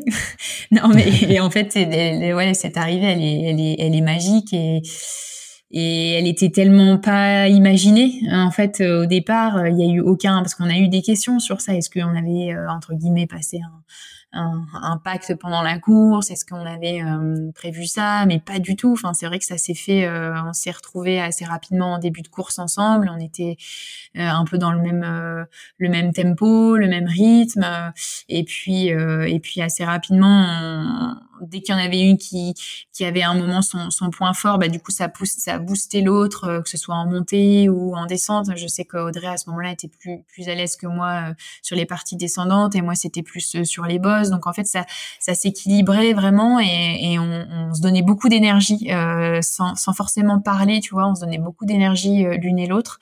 Et, euh, et puis après, il y a eu, bah voilà, il y a eu aussi des échanges, il y a eu quelques quelques fous rires aussi pendant la, enfin quelques rires. Enfin honnêtement, on a vécu une tranche de vie, on a vécu une, belle tranche de vie, 9 heures partagées avec avec Audrey. C'était c'est c'est quand même magnifique. Ça arrive pas sur beaucoup de courses quand même de, de, de sur toute cette intensité là de, de pouvoir partager 9 heures avec euh, avec quelqu'un. Et et je pense que ça nous a ça nous a marqué beaucoup euh, toutes les deux ce, ce moment-là. Et puis alors l'arrivée euh, quand on récupère le drapeau et qu'on fait cette dernière ligne ces derniers 400 mètres jusqu'à la ligne d'arrivée c'était hyper émouvant. Et Blandine qui arrive sur la ligne d'arrivée et moi je voulais absolument savoir si ça y est on était championne du monde si ça le faisait au classement par équipe avec le l'addition de nos temps euh, de chacune. Et là, elle nous dit ouais, c'est bon, on est championne du monde. Bah, alors là, enfin, c'était c'était très très émouvant et ouais, toute la toute la course et toute cette arrivée, euh, c'est c'est c'est très fort quoi. C'est c'est très fort et c'est quelque chose, je pense, me souviendrai euh, toute ma vie. Et ça a tissé vraiment un, quand même un lien particulier avec Audrey parce que c'est ouais, c'était une course, c'était pas n'importe quelle course et puis c'était c'était un beau moment de, vie, oui. Est-ce qu'il y a de la place pour des regrets individuels ou là, euh, la récompense euh, collective est, absolue et elle ne prend pas sur toute autre considération? Il n'y a aucun regret. Il y a, on a donné vraiment le, meilleur euh, de nous-mêmes le jour J et on, a partagé cette course euh, ce jour-là. On a tout donné. On savait très bien. Euh, moi, je, je, répétais tout le temps, je répétais tout le temps à Audrey, chaque seconde compte parce que c'était Adrien nous avait dit ça aussi. C'est une addition, de, comme c'est une addition de temps. Des fois, ça peut se jouer à vraiment pas grand-chose. Donc, il, il fallait pas qu'il y ait de relâchement à aucun moment. On s'est vraiment, on s'est vraiment accroché dès qu'il y en avait une qui voulait nous nous doubler. On, on remettait un coup. Enfin, tu vois, c'était c'était tout au long de la course, c'était vraiment le, la. Jamais laissé la garde. Ouais, non, c'était, on n'a rien lâché, quoi. Et du coup, franchement, euh, ça aurait rien changé. Enfin, il y, aurait pas eu de grosses différences euh, si on avait couru chacune de notre côté. Et je pense que ça nous a apporté quand même beaucoup de, de, de force le jour J. Et, et en plus, euh, je trouve que les émotions aussi sont, sont tellement importantes à l'arrivée que que voilà, il aurait aucun intérêt qu'on joue une arrivée, une arrivée au sprint. Enfin, tu vois, toutes les deux, 6 et 7, enfin, je veux dire, ça, le job était fait, on avait tout donné et partager à deux cette, ce, passage d'arche d'arrivée, c'était, c'était, fabuleux.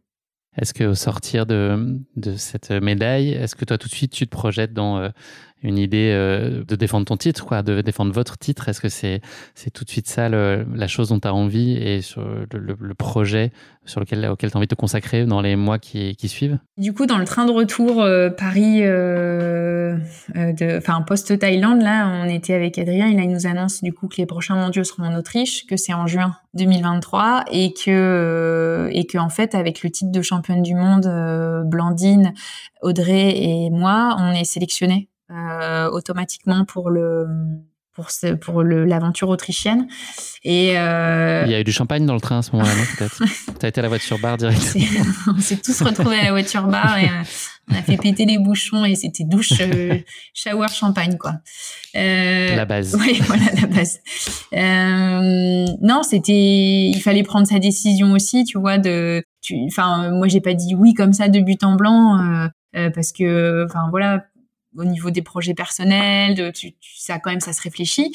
Et puis après, je me suis dit attends, c'est dans sept mois. Euh, normalement, les mondiaux c'est tous les deux ans. Donc là, on a notre titre pour sept mois. Alors qu'on on s'acharne depuis un an et demi à se sélectionner en équipe de France et là dans sept mois potentiellement je je n'aurais plus le titre donc euh, non non après euh, on s'est dit il faut faut faut rien lâcher quoi on retourne on y retourne et on y sera en Autriche on y sera et on défendra le ce titre glané euh, sur les terres euh, thaïlandaises, quoi. Et puis c'est vrai que ça donnait envie aussi, l'Autriche, tu vois. C'est ce, ce, parcours euh, euh, alpin euh, qui peut être effrayant et, après quand on, s'en est on s'est penché dessus mais c'était quand même un parcours qui ressemblait quand même plus à ce qu'on a chez nous aux Alpes et euh, à notre un peu notre terrain de, de prédilection. Donc donc voilà c'était très dépaysant la Thaïlande c'était chouette c'était des ça changeait vraiment au niveau culturel au niveau organisation et tout ça. Mais c'est vrai qu'il y avait aussi le côté beau parcours de l'Autriche qui, qui faisait envie quoi donc le, chapitre d'après, euh, quelques mots plus tard, c'est euh, Innsbruck. Est-ce que tu as euh, changé des choses là, dans ton, ton approche de la préparation? Je, crois que tu as fait le choix aussi délibéré de ne pas faire trop de courses en amont ou en tout cas de privilégier des choses qui soient à portée de basket. Comment est-ce que tu l'as appréhendé toute cette phase préparatoire? Est-ce qu'il y a eu des choses significativement différentes de ce que tu avais pu faire précédemment? Pas tant, parce que du coup, quand tu as une recette qui marche, bah, tu as envie de faire euh, la même.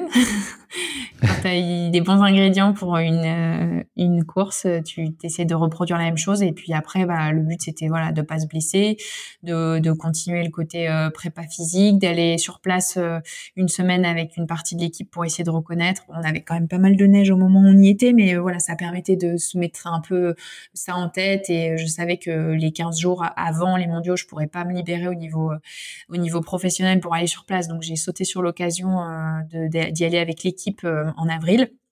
Et euh, on est parti quatre jours là-bas. Et puis après, non, j'ai déroulé le plan habituel. Comme tu as dit, je suis pas partie très très loin pour euh, pour m'entraîner. J'ai partagé des moments d'entraînement à Annecy avec des copains euh, dans le Pila, pas loin de chez moi. Et voilà, je l'ai joué sur ce qui marche pour moi, local, local, sans trop de pression, pas trop de dossard et travailler dans son coin et puis arriver arriver prête le, jour J, quoi.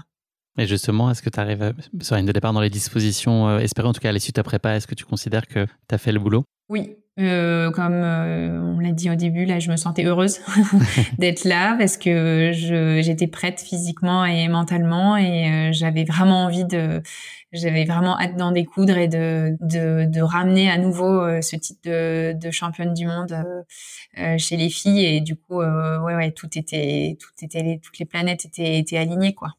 Est-ce qu'on peut dire que la stratégie, c'était qu'il n'y avait pas de stratégie sur la course? Eh ben ouais, c'était un peu ça. Euh, enfin, il y avait quand même la stratégie du début de ne pas partir non plus euh, à fond et de ne pas se laisser euh, embarquer sur cette première bosse que tu as très bien décrit tout à l'heure. Le but, c'était vraiment d'être sereine et de dérouler le plan et de de pas partir trop fort. De, je, savais que que ça allait être une course exigeante euh, physiquement, qu'elle allait prendre plus de temps qu'en Thaïlande parce qu'il y avait déjà plus de dénivelé positif et que le terrain était plus technique. Donc euh, le but c'était vraiment de, de, rentrer tranquillement dans sa course, de rester dans le game euh, quand même. Hein, ça, il fallait pas non plus partir euh, à la ramasse, surtout qu'on attaquait avec deux bornes simili plat avant que ça, ça grimpe. Donc, il faut quand même euh, être dans le coup euh, dès le début.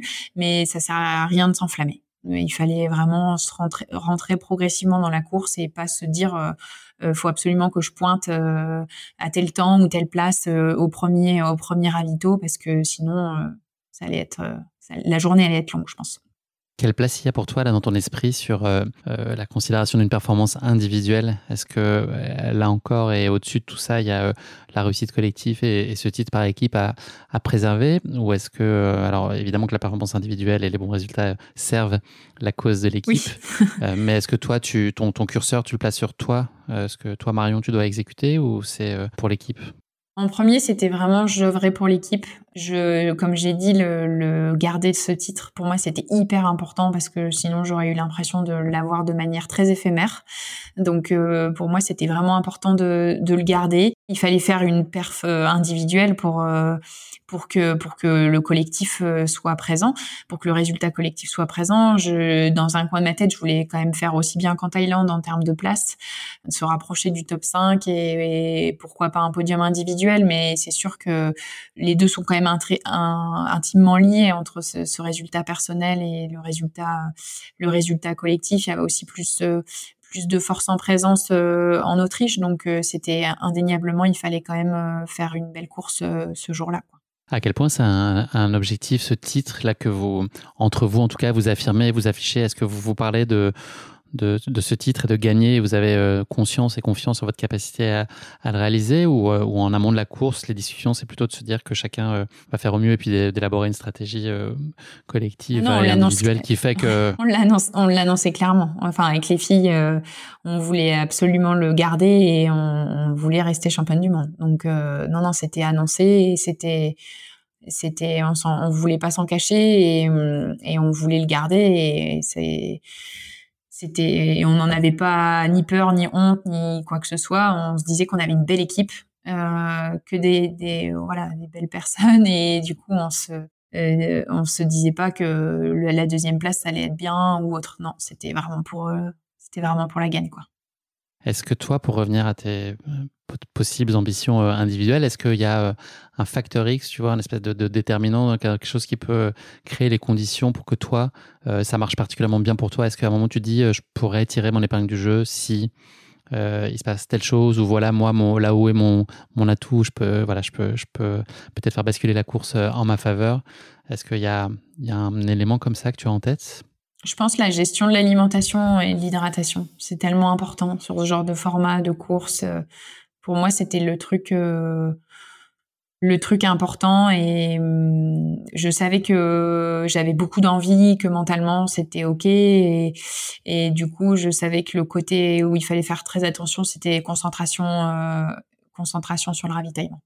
Marion, tu l'as pas remarqué, mais on est le 9 juin au petit matin. Euh, comment est-ce que tu vis euh, ces derniers instants qui précèdent le départ? Est-ce que de manière générale, c'est euh, des moments où tu es sujette à, un peu d'angoisse ou est-ce qu'au contraire, il y a de la place à la, sérénité?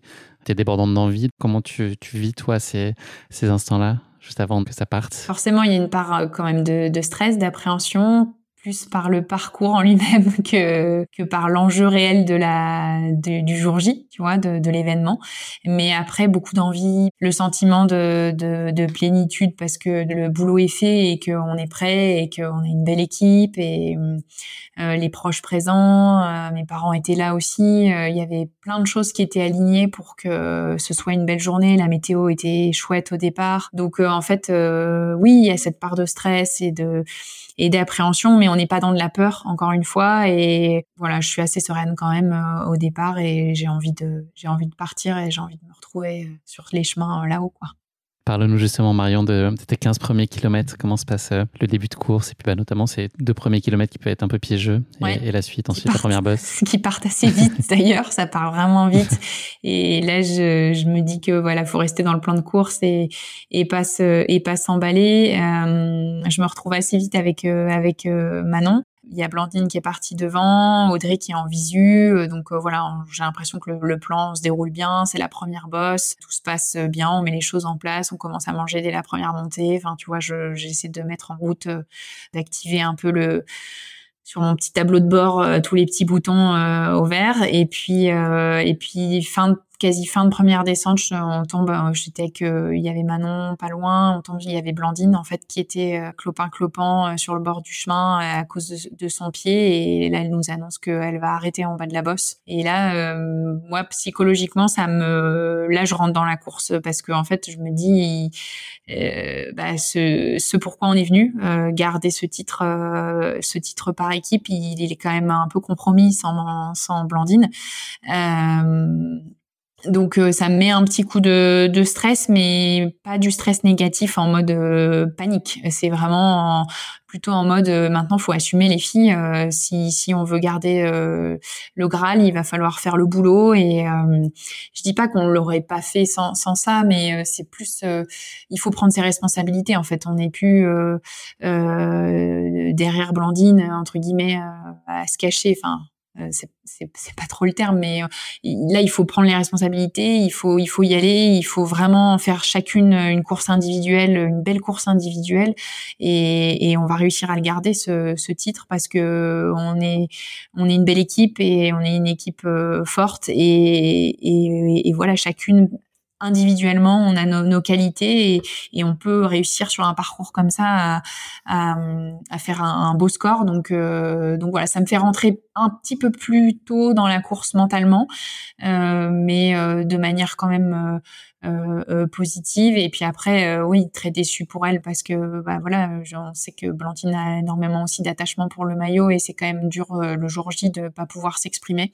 Donc, mais cette tristesse, au final, euh, on a essayé d'en faire une force euh, aussi pour elle. donc, du coup, je pense que ça, si tu poses la question à Audrey ou à Manon ou à Jocelyne, enfin, je pense que ça, sur nous toutes, ça a eu un impact euh, au départ de tristesse et de se dire bah, déçu vraiment pour elle parce que le humainement c'est dommage, mais par contre au niveau sportif, ça nous a peut-être aussi apporté un, un, plus qui fait qu'on a voulu vraiment batailler encore plus pour pour, euh, pour euh, garder le, le, le titre. Si on se penche sur la suite de ta course, donc euh, le, le, kilomètre 18, donc là vous êtes sensiblement dans les positions 11, 12, 13 de ce que, ce que j'ai pu voir. Tu es avec Manon Board à ce moment-là, avec qui tu as passé un peu de temps ensuite tu es toujours vraiment dans cette approche euh, hyper pragmatique en fait euh, de, bah, de dérouler le plan, c'est ce que tu, tu, évoquais. Tes sensations, ça dit quoi à ce moment-là? Est-ce que tu as l'impression que tu es dans un grand jour ou que tu vas devoir composer avec euh, des sensations qui sont peut-être pas aussi exceptionnelles que ce que tu imagines, mais, mais, ça peut te donner les armes suffisantes et puis tu as, l'envie qui fait que bah, tu vas t'accrocher et, donner le meilleur pour y arriver? Je me sens pas hyper strato ou tu vois je, comme ça peut arriver des fois où tu te dis punaise je vole. les jambes sont là aujourd'hui. J'ai pas ce sentiment-là du tout. Par contre, j'ai le sentiment que rien, enfin que j'ai enclenché un truc euh, à titre euh, euh, mental et à titre plan à dérouler qui, qui que si je suis vraiment mon truc à la lettre, ça, ça peut faire une belle course. Donc je suis pas inquiète, même si c'est pas des super jambes et que voilà, je sais que je sais que si je déroule le plan, ce que j'ai établi, si je reste concentrée, si je mange bien, si je gère ma course, si je m'enflamme pas, je sais que ça, ça, ça peut faire un truc sympa. Donc, euh, je reste dans cette ligne de conduite et euh, et je voilà, je me mets euh, vraiment dans une, dans une bulle où je, je m'enferme un peu sur mon, mes ressentis et sur mon sur mon ravito. Est-ce que ça laisse de la place pour le plaisir à ce moment-là ou est-ce que tu es tellement dans l'exécution que euh, c'est une notion que tu, tu satellises un peu? Non, il y a... malgré tout, tu, tu ouais, si, si, surtout euh, à la, la, deuxième bosse là, euh, je me souviens, tu t'as donné le nom tout à l'heure, je, je m'en souviens plus.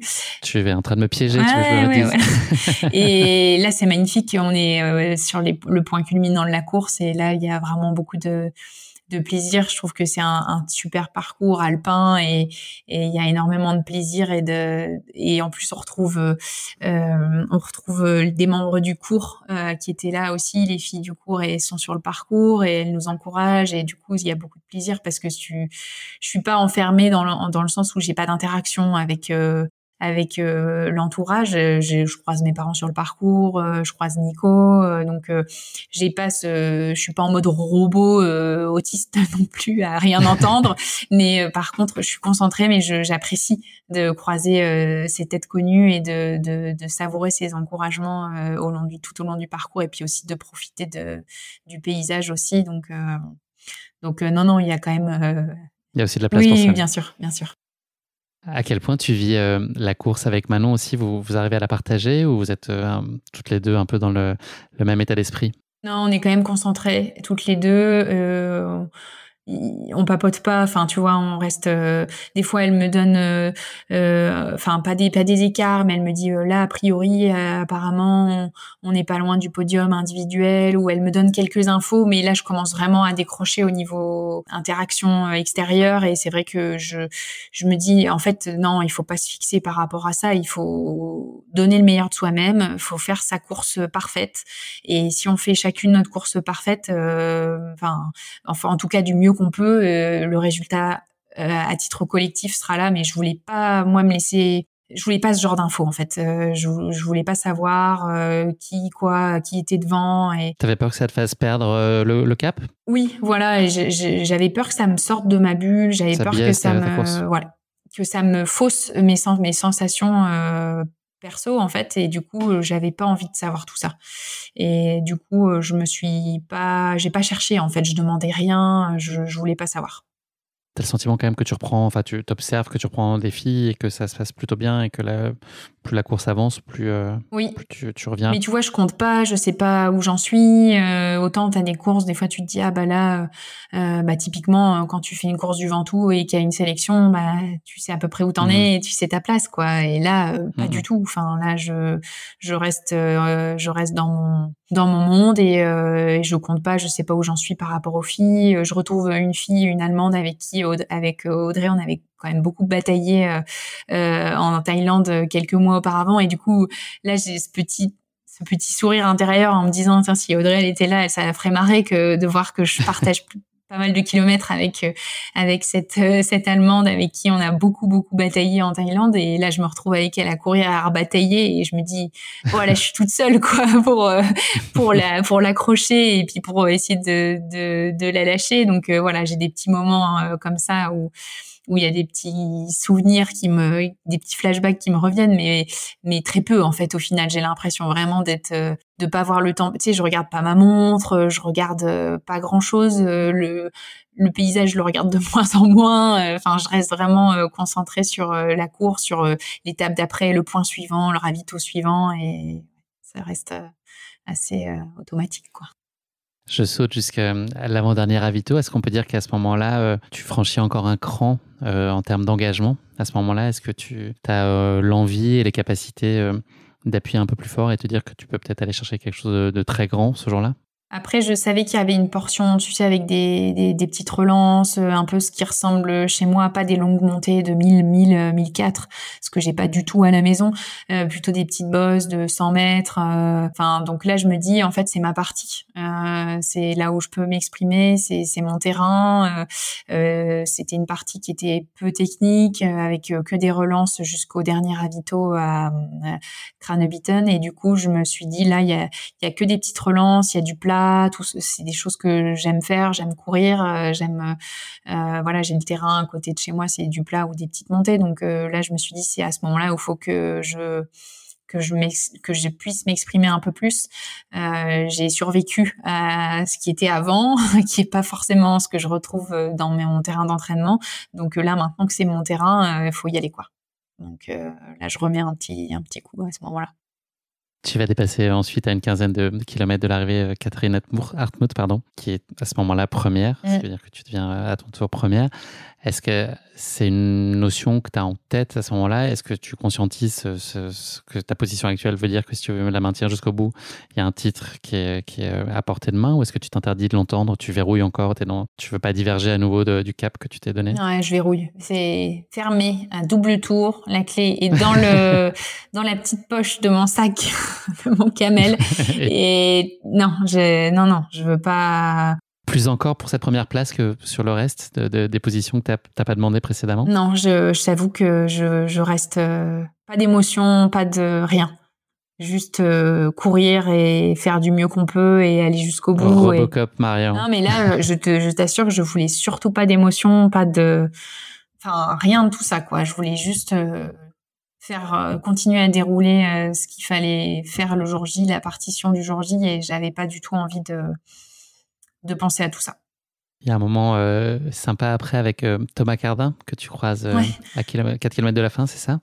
Là, les choses prennent quand même une autre tournure, ou en tout cas se concrétisent, et il y, a des mots qui sont un peu posés sur ce qui peut se passer, et puis je pense qu'il te donne un espèce de, rendez-vous, en tout cas, auquel tu espères qu'il ne sera pas.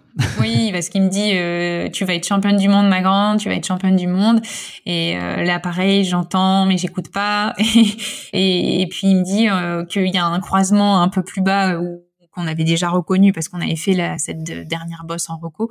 Et en gros, euh, si je le voyais pas à ce petit croisement en bas, ça veut dire que j'avais plus de deux minutes d'avance euh, par rapport euh, par rapport à Katharina et et du coup quand j'arrive à ce fameux croisement je vois pas Thomas donc je l'ai pas revu après. Et là je me dis bon j'ai quand même deux minutes. Et ça tombait bien parce que j'avais vraiment des crampes. D'ailleurs, je m'en suis plaint euh, auprès de Thomas en lui disant j'ai vraiment des crampes, des crampes, des crampes. Et j'avais peur en fait que tu vois, ce jour-là, je me suis dit, si j'ai des émotions qui arrivent, et eh ben, j'avais peur que ça perturbe euh, mon, mon équilibre euh, corporel, mon l'homéostasie corporelle et qui les crampes qui, et qui finalement me bloquent. Et du coup, c'est pour ça en fait que j'ai verrouillé à ce point-là, c'est que j'ai je cherchais vraiment à rester euh, dans le même état jusqu'au bout. Et, quand je vois pas Thomas, je me dis que bon, j'ai ces deux minutes là. a priori, je devrais pas jouer le truc au sprint ou autre, donc voilà, ça me ça me rassure. Et puis après, j'arrive sur le bitume euh, euh, tout à la fin. Je, je, croise Laurence qui s'occupe euh, de la course en montagne des jeunes et, et pareil, même Laurence, j'ai adoré sa, sa réflexion à ce moment-là parce que hum, elle me dit jusqu'au bout en fait, jusqu'au bout, chaque seconde compte. Donc tu vois, elle est pas dans l'euphorie à hurler dessus en me disant euh, tu vas être championne du monde et tout. Elle me dit euh, c'est bien ce que tu fais, c'est jusqu'au bout.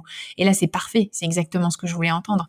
Et du coup, je reste encore plus dans mon dans mon verrouillage euh, mental et du coup, c'est vraiment qu'à la fin Enfin, voilà, tu vois, dans les derniers, le, dernier 600, 800 mètres où je vois toute l'équipe de France et je me rapproche de la ligne où là, je peux, là, je commence à me dire, bon, allez, c'est bon. C'est maintenant, tu peux lâcher, quoi. Tu peux savourer.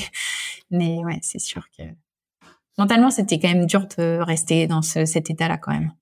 Avant que tu nous racontes ton sentiment sur, euh, sur l'arrivée les, les dernières centaines de mètres, est-ce que là, la considération euh, que tu as, elle est sur euh, ce que tu réalises toi pour toi? Est-ce que tu il y a de la place pour penser aussi à l'équipe à ce moment-là? Est-ce que tu dis aussi bah, chaque seconde que je gagne va servir euh, l'intérêt de l'équipe? Ou, est-ce que là tu, tu es juste en train de, de prendre en pleine poire que tu vas décrocher le titre de, championne du monde euh, en individuel? C'est mêlé, les deux. Il y a l'équipe, je me dis, euh, si, je savais que Manon était, était dans le coup aussi. Donc euh, voilà, je savais pas ce que ça donnait pour Audrey, je savais pas ce que ça donnait pour Joss. mais en fait, je me suis dit, bon, il y a déjà, ça c'est déjà fait. donc j'attendrai les filles sur, sur la ligne. Et puis après, je me suis dit, maintenant, ça vaut aussi pour toi et sur ce sur ce jour en fait. Et, quand Charlotte euh, me tend le, drapeau euh, quelques euh, mètres avant l'arrivée, je me suis dit que celui-là il était pour moi quoi. Donc ouais c'est c'était très très intense et puis voilà tu retrouves tous les membres de l'équipe sur la ligne, Nico, j'ai retrouvé mes parents, il y avait Blandine, enfin voilà c'était très euphorisant d'arriver cette ligne d'arrivée dans le centre de, d'Innsbruck quoi donc très, très, très heureuse. Est-ce que tu as le souvenir du moment précis où tu as, laissé euh, le cœur prendre le pas sur la raison? C'est le moment où tu t'es autorisé se, se lâcher prise et laisser plus de la place à l'émotion? C'était quand? Bah, C'était hum, quand je croise le, la ligne, la ligne ouais, euh, les 600 mètres avant où il y a plusieurs membres de l'équipe de France qui sont là, qui font, tu sais, une petite euh, et euh, une petite haie d'honneur avant que tu arrives sur le, le, tapis euh, l'organisation. Tu avais deux arches, en fait. Tu avais une première arche et après, tu un petit peu plus loin, tu avais l'arche finale. Donc, tu fais une sorte de, de demi-tour, en fait.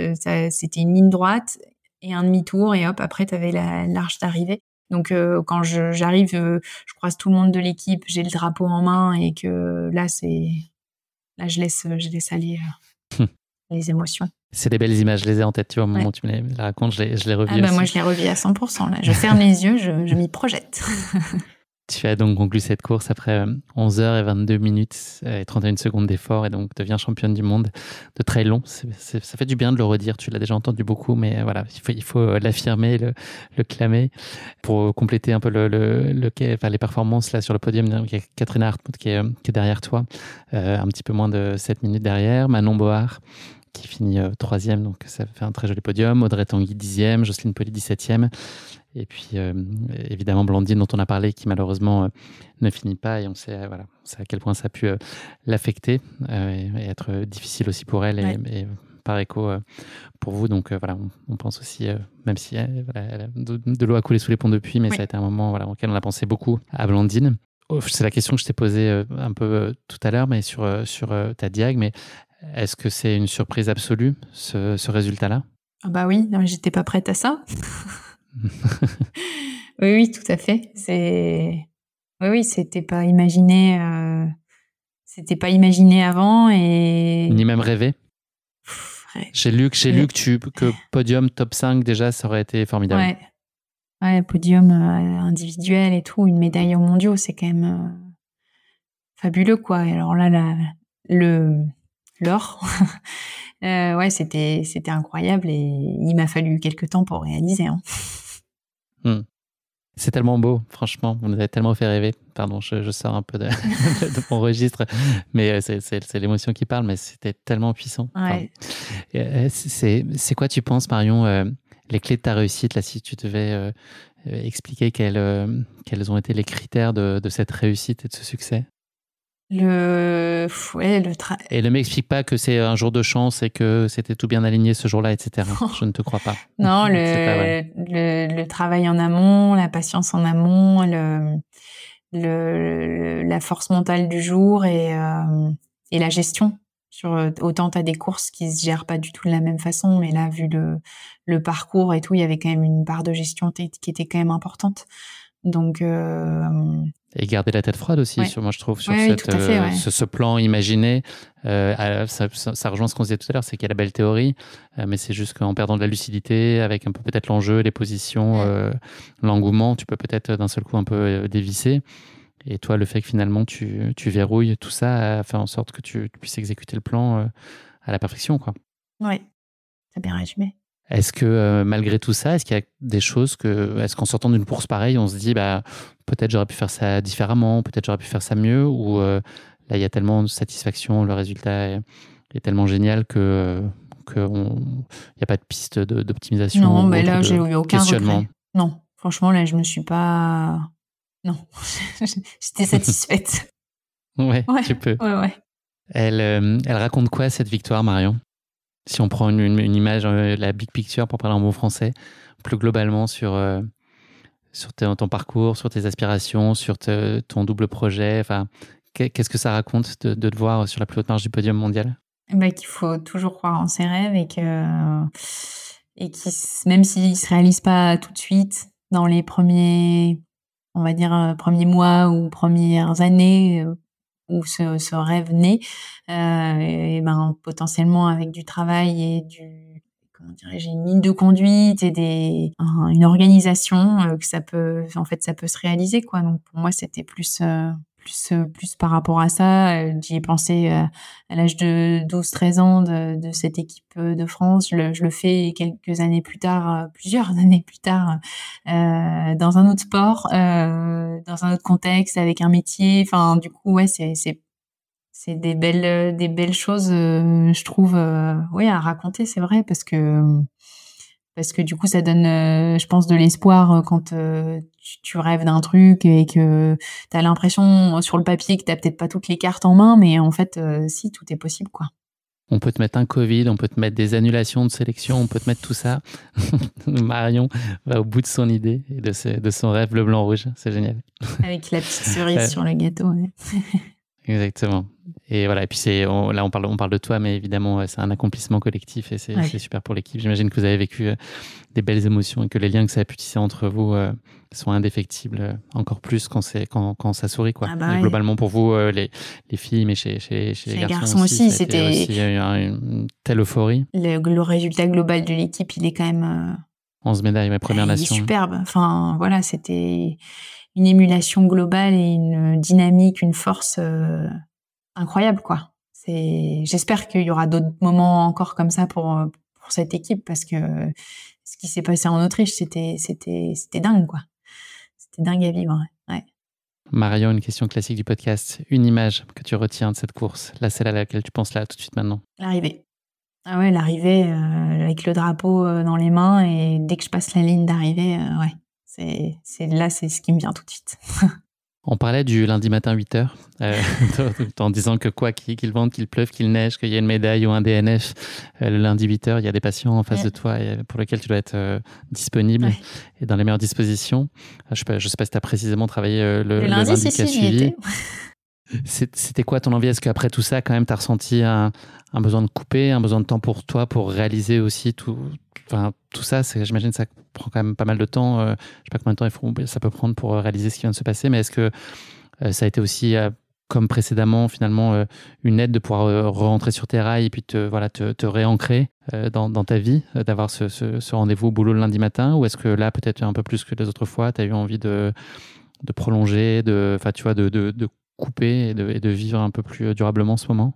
Je suis restée un moment et en fait il a fallu quand même réaliser un peu tout ça et du coup le fait d'avoir repris quand même assez vite ça, a peut-être mis un peu plus de temps euh, que si euh, j'étais restée en Autriche la semaine d'après ou euh, il fallait répondre aussi à des sollicitations. J'avais pas forcément le temps parce que du coup j'avais mon quotidien qui avait repris. Donc euh, en fait il a fallu aussi un peu organiser ce côté euh, post euh, post Autriche parce que bah, je pouvais pas répondre aux interviews, aux trucs, aux machins alors que j'étais aussi au cabinet. donc ça c'était un peu plus le côté que j'avais pas trop imaginé qui était un peu compliqué à organiser. après il fallait prendre rendez-vous sur Doctolib pour avoir une interview. Ouais j'aurais dû donner mon Doctolib en fait. Et du coup, euh, il a fallu organiser ça. Après, j'ai eu besoin aussi de retrouver un peu mes proches, ceux que j'ai moins vus pendant la prépa, euh, qui sont pas forcément dans le milieu euh, sportif. Donc, j'ai eu besoin aussi de partager ça avec euh, avec mes proches. donc, ça tombait bien que le programme d'entraînement soit franchement arrêté, réduit à ce moment-là, parce que du coup, ça me libérait du temps. Et puis, voilà, de réaliser progressivement un peu ce qui s'était passé pendant cette semaine autrichienne, essayer d'assimiler un peu tout ça, ça a pris, ouais, ça a pris un petit peu de temps, quoi. Donc, euh, puis après, il a fallu que je me soigne parce que j'avais un tendon d'Achille euh, complètement en vrac euh, après l'Autriche. Donc, mon l'été, ouais, j'ai, un peu payé le, physiquement, j'avais déjà une petite fragilité à ce niveau-là. Puis je pense, les terres autrichiennes ont, fini le travail, donc il a fallu aussi un peu se, soigner cet été. Donc euh, voilà, c'était un mélange un peu de, tout ça. Mais comme il n'y avait pas de stress, de, de course derrière, euh, j'ai pris les choses quand même avec beaucoup de philosophie et de, calme euh, parce qu'il n'y avait pas d'urgence à revenir être prête physiquement tout de suite pour un autre objectif. Donc c'était appréciable aussi, tu vois, à ce moment de de relâcher, de pas avoir de contraintes euh, mentales à ce niveau-là et de, de pouvoir profiter. Il faut quand même se dire que sur, sur des journées comme ça, émotionnellement, c'est quand même très très fort. Et en fait, euh, c'est un truc peut-être que j'avais un peu sur le coup, j'avais pas imaginé que ça ça mettrait quand même un peu de temps à à revenir. Et donc, je suis très contente de pas m'être fixée d'autres courses ou d'autres objectifs parce que je, je pense que je les aurais pas forcément bien gérés et, et bah du coup le fait que j'avais le, voilà le travail en backup et, euh, et mes patients et, et c'était très bien en fait à ce moment-là. Est-ce que c'est ces deux titres, tu penses encore euh, au quotidien, tous les jours? Est-ce que tu as, une pensée pour euh, ce moment-là? Et puis plus globalement, est-ce que ça a changé quelque chose pour toi et autour de toi ou rien de notable? J'y pense plus tous les jours quand même, hein. non. Mais euh, mais après, euh, oui, forcément, ça change un peu. Euh, tu, tu ça légitime un peu ta pratique euh, vis-à-vis de tes, tes collègues, vis-à-vis de, de, de ta famille. ça justifie aussi un peu sur ceux qui bah, qui sont pas du tout dans le milieu du sport. Ça leur parle un peu ce genre de, de résultats. Donc c'est vrai que ça ça, ça concrétise un peu tout ça et, et, et voilà, du coup, après, ça, ça donne envie de, de mieux s'organiser pour des saisons un peu futures, peut-être pour essayer de, de, de, trouver un petit peu plus de temps pour, euh, pour pouvoir euh, s'entraîner un peu plus correctement, enfin, on va dire d'optimiser ces points de récup et d'entraînement que j'ai, dont j'ai parlé en début de, podcast. Donc, euh, oui, il y a des petites choses qui changent et tu as de la reconnaissance aussi sur des, des, des personnes où tu t'attendrais pas, des, des, opportunités de vie euh, rigolotes et ouais, ça ouvre des portes quand même. Donc euh, oui, c'est sympa de, de vivre ça. Quelle place tu as envie toi d'accorder euh, à l'équipe de France aujourd'hui là dans ton cycle de carrière du moment? Est-ce que c'est un intérêt qui peut prendre le pas sur tes compétitions à titre individuel? Est-ce que c'est un complément et les deux peuvent et doivent coexister? Les deux peuvent coexister. Euh, les deux peuvent coexister, surtout que quand même depuis qu'Adrien euh, a changé aussi un peu les des critères de sélection et tout, tu peux quand même euh, voilà prendre part à d'autres courses pour pour te, te, distinguer et porter le, le maillot. Donc il y a ça, forcément il y a toujours les, les France qui restent la course de sélection, mais après je pense que sur une organisation de saison les deux peuvent coexister et, et en tout cas moi j'ai j'ai toujours envie, enfin de, de que le maillot fasse partie de ma vie de sportive, ce maillot en tout cas. Donc là, si on se projette un petit peu à l'avenir, euh, en 2024, on peut dire qu'il y a une date du côté d'Annecy qui est déjà verrouillée euh, dans ton agenda, c'est euh, les championnats d'Europe. J'imagine mm. que c'est. Ouais, bah oui. oui. je ne vois pas du tout de quoi tu parles. Il y a aussi des rêves d'Amérique, si j'ai bien compris, eh pour l'année prochaine. Des rêves américains, tu vois. ouais, bah c'est sûr que western, hard rock, c'est deux courses qui, qui me font vraiment envie. Donc laquelle, euh, dans quel ordre, euh, refaire un UTMB et une DIAC, c'est aussi des choses qui me font envie. Le, comment va tout ça va s'articuler, je je sais pas encore bien, mais en tout cas c'est c'est des, des courses qui me font envie de, de faire pour la première fois ou de refaire. Donc euh, de voilà là le but après ce sera de jouer au casse-tête chinois et de, de, de tout organiser pour pour pouvoir cocher ou recocher ces courses. Marion, c'est euh, la dernière question du podcast. Euh, c'est le motto de la fin. Est-ce que tu aurais euh, une devise en, guise de conclusion de nos échanges à partager avec nos auditeurs? Croire en ses rêves et enfin avoir des projets, des, rêves, des objectifs et puis tout faire pour les réaliser, travailler pour les réaliser. Moi, je pense que c'est vraiment ce qui me ce qui me guide aujourd'hui. Ce qui t'anime, est-ce que tu arrives à faire la démonstration que ça fonctionne? C'est la plus belle des démonstrations.